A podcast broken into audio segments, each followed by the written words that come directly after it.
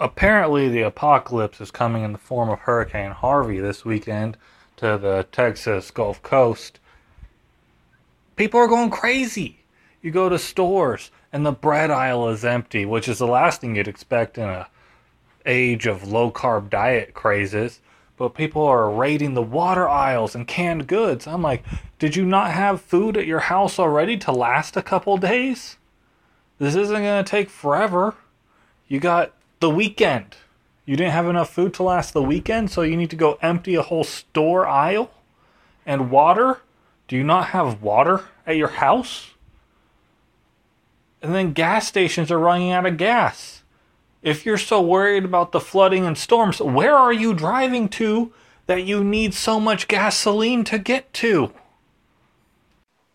Stay safe, stay dry, or get wet. You know, whatever you're into. I don't judge.